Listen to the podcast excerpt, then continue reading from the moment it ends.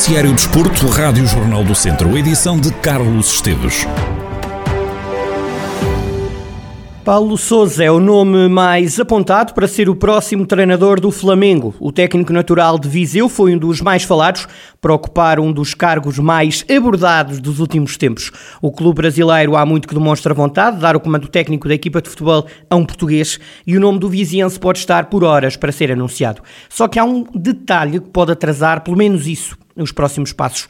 Paulo Sousa, que era e é ainda o selecionador da Polónia, pediu à Federação Polaca que houvesse uma rescisão por mútuo acordo, algo que a Federação da Polónia recusou. De resto, o líder máximo daquele organismo chegou a descrever a atitude de Paulo Sousa como um comportamento extremamente irresponsável e inconsciente, com as declarações anteriores que o treinador teve. Cesare Kulesa garante que recusou firmemente a proposta do treinador natural de Viseu.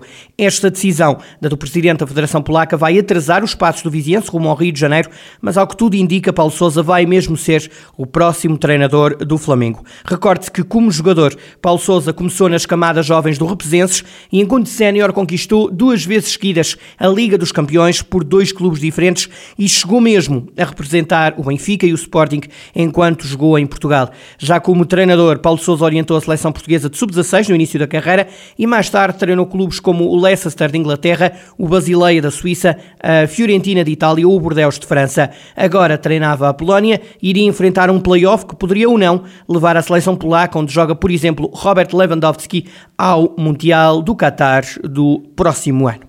Este é naturalmente um tema que ao longo dos próximos dias ou das próximas horas vamos continuar a desenvolver aqui na Rádio Jornal do Centro e em jornaldocentro.pt. Oito equipas conhecem esta tarde o destino nos quartos de final da Taça de Portugal. Um dos clubes é o Tondela, que chegou a esta fase da prova rainha do futebol português depois da vitória sobre o Estoril por três bolas a uma. Em jogo estão cinco clubes da Primeira Liga, entre os quais o Tondela, há dois da Segunda Liga e ainda há um resistente do Campeonato de Portugal. Vão estar presentes no sorteio desta tarde o Tondela, o Sporting, o Futebol Clube do Porto, o Vizela, o Portimonense, o Mafra, o Rio Ave e o Lessa. Os jogos dos quartos de final vão acontecer entre os dias 11 e 13 de janeiro.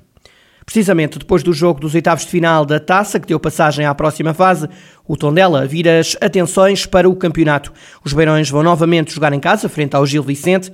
O avançado Bozelli está confiante de que, tal como na Taça, também no campeonato os resultados positivos vão chegar. Temos que, que seguir eh, demostrando partido a partido lo que el trabajo que venimos haciendo.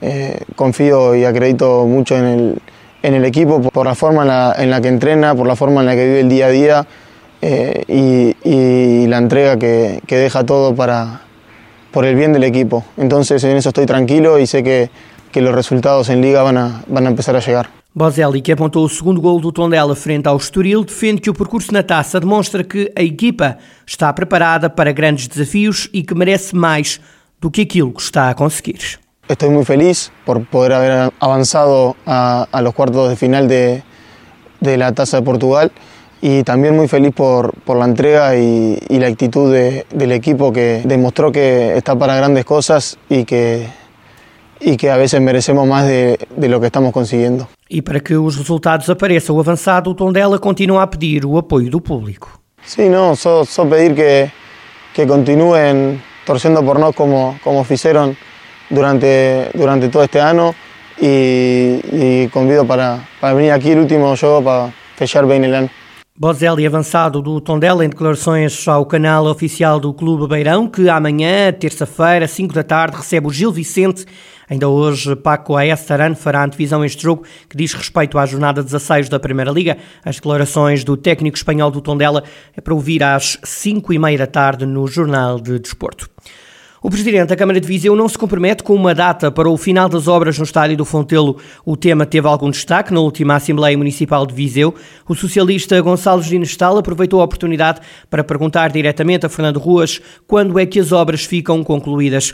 Um membro do PS na Assembleia Municipal lamenta que haja atletas que estejam privados de sítio para treinar e competir. Lamentamos as últimas notícias vindas a público relativas ao contínuo atraso das obras no estádio do Fontelo, privando o nosso académico de aí realizar os seus jogos e centenas de atletas federados de utilizarem a pista de tartan e os equipamentos nas diferentes modalidades do atletismo. Senhor Presidente, pode-nos dizer para quando está prevista finalmente a conclusão das obras no Estado de Fontelo?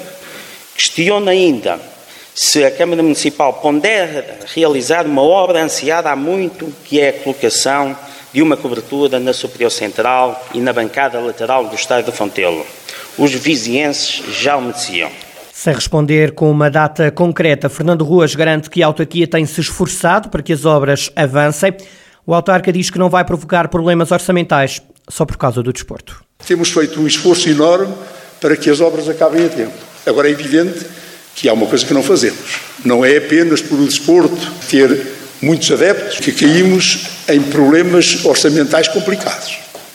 Quando se diz que para iluminar o Fontelo são precisos 600 mil euros, eu tenho que saber como. Quando alguém nos pede para iluminar o estádio do Fontelo 14 mil, eu tenho que perceber porquê. Porque passamos de 38 mil euros, que foi quanto custou a adaptação, para 600 mil. E, portanto, tenho que perceber porquê. Não posso dar assim o meu aval sem perceber porquê. O Presidente da Câmara de Viseu garante que as obras estão demoradas por falta de materiais e que tem que ser o Governo a assumir responsabilidades.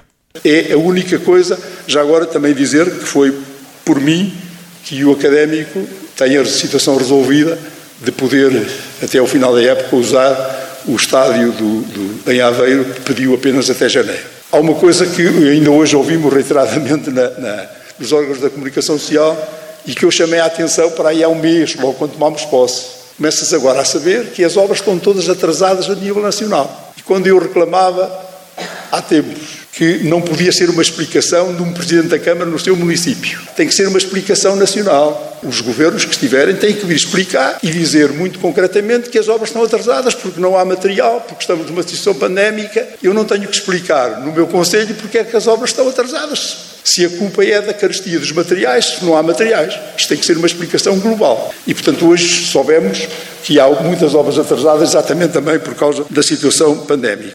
Ruas assegura ainda que não vai deixar que o desporto seja usado em Viseu como arma política. Temos muita consideração pelo desporto para deixar que as atividades esportivas nos passem ao lado. Agora, há uma coisa que vamos querer fazer. Nós não utilizaremos o desporto como arma de arremesso política nem partidária. Isso, e nem deixemos que o façam. Podem ver aí os sportings todos, de que eu sou adepto. Não, não. Ou vêm com o acordo do, do Conselho, ou então, se vem com o acordo do Sporting, nós estaremos aqui para lhes dizer que é uma instituição demasiado importante para que se faça política com ela. Portanto, estaremos aqui atentos a esta realidade. Isso sim também me parece que é importante. Fernando Ruas, Presidente da Câmara de Viseu e as obras no estádio do Fontelo. O São Martinho de Mouros garantiu este domingo a fase de subida à segunda divisão de futsal. Com esta conquista, a equipa do Conselho de Rezende conseguiu também a manutenção na terceira divisão, aconteça o que acontecer na próxima fase. O feito foi alcançado depois da vitória sobre o Ocela por 5 bolas a 3. O triunfo deu ao São Martinho de Mouros o terceiro lugar da Série C da terceira divisão.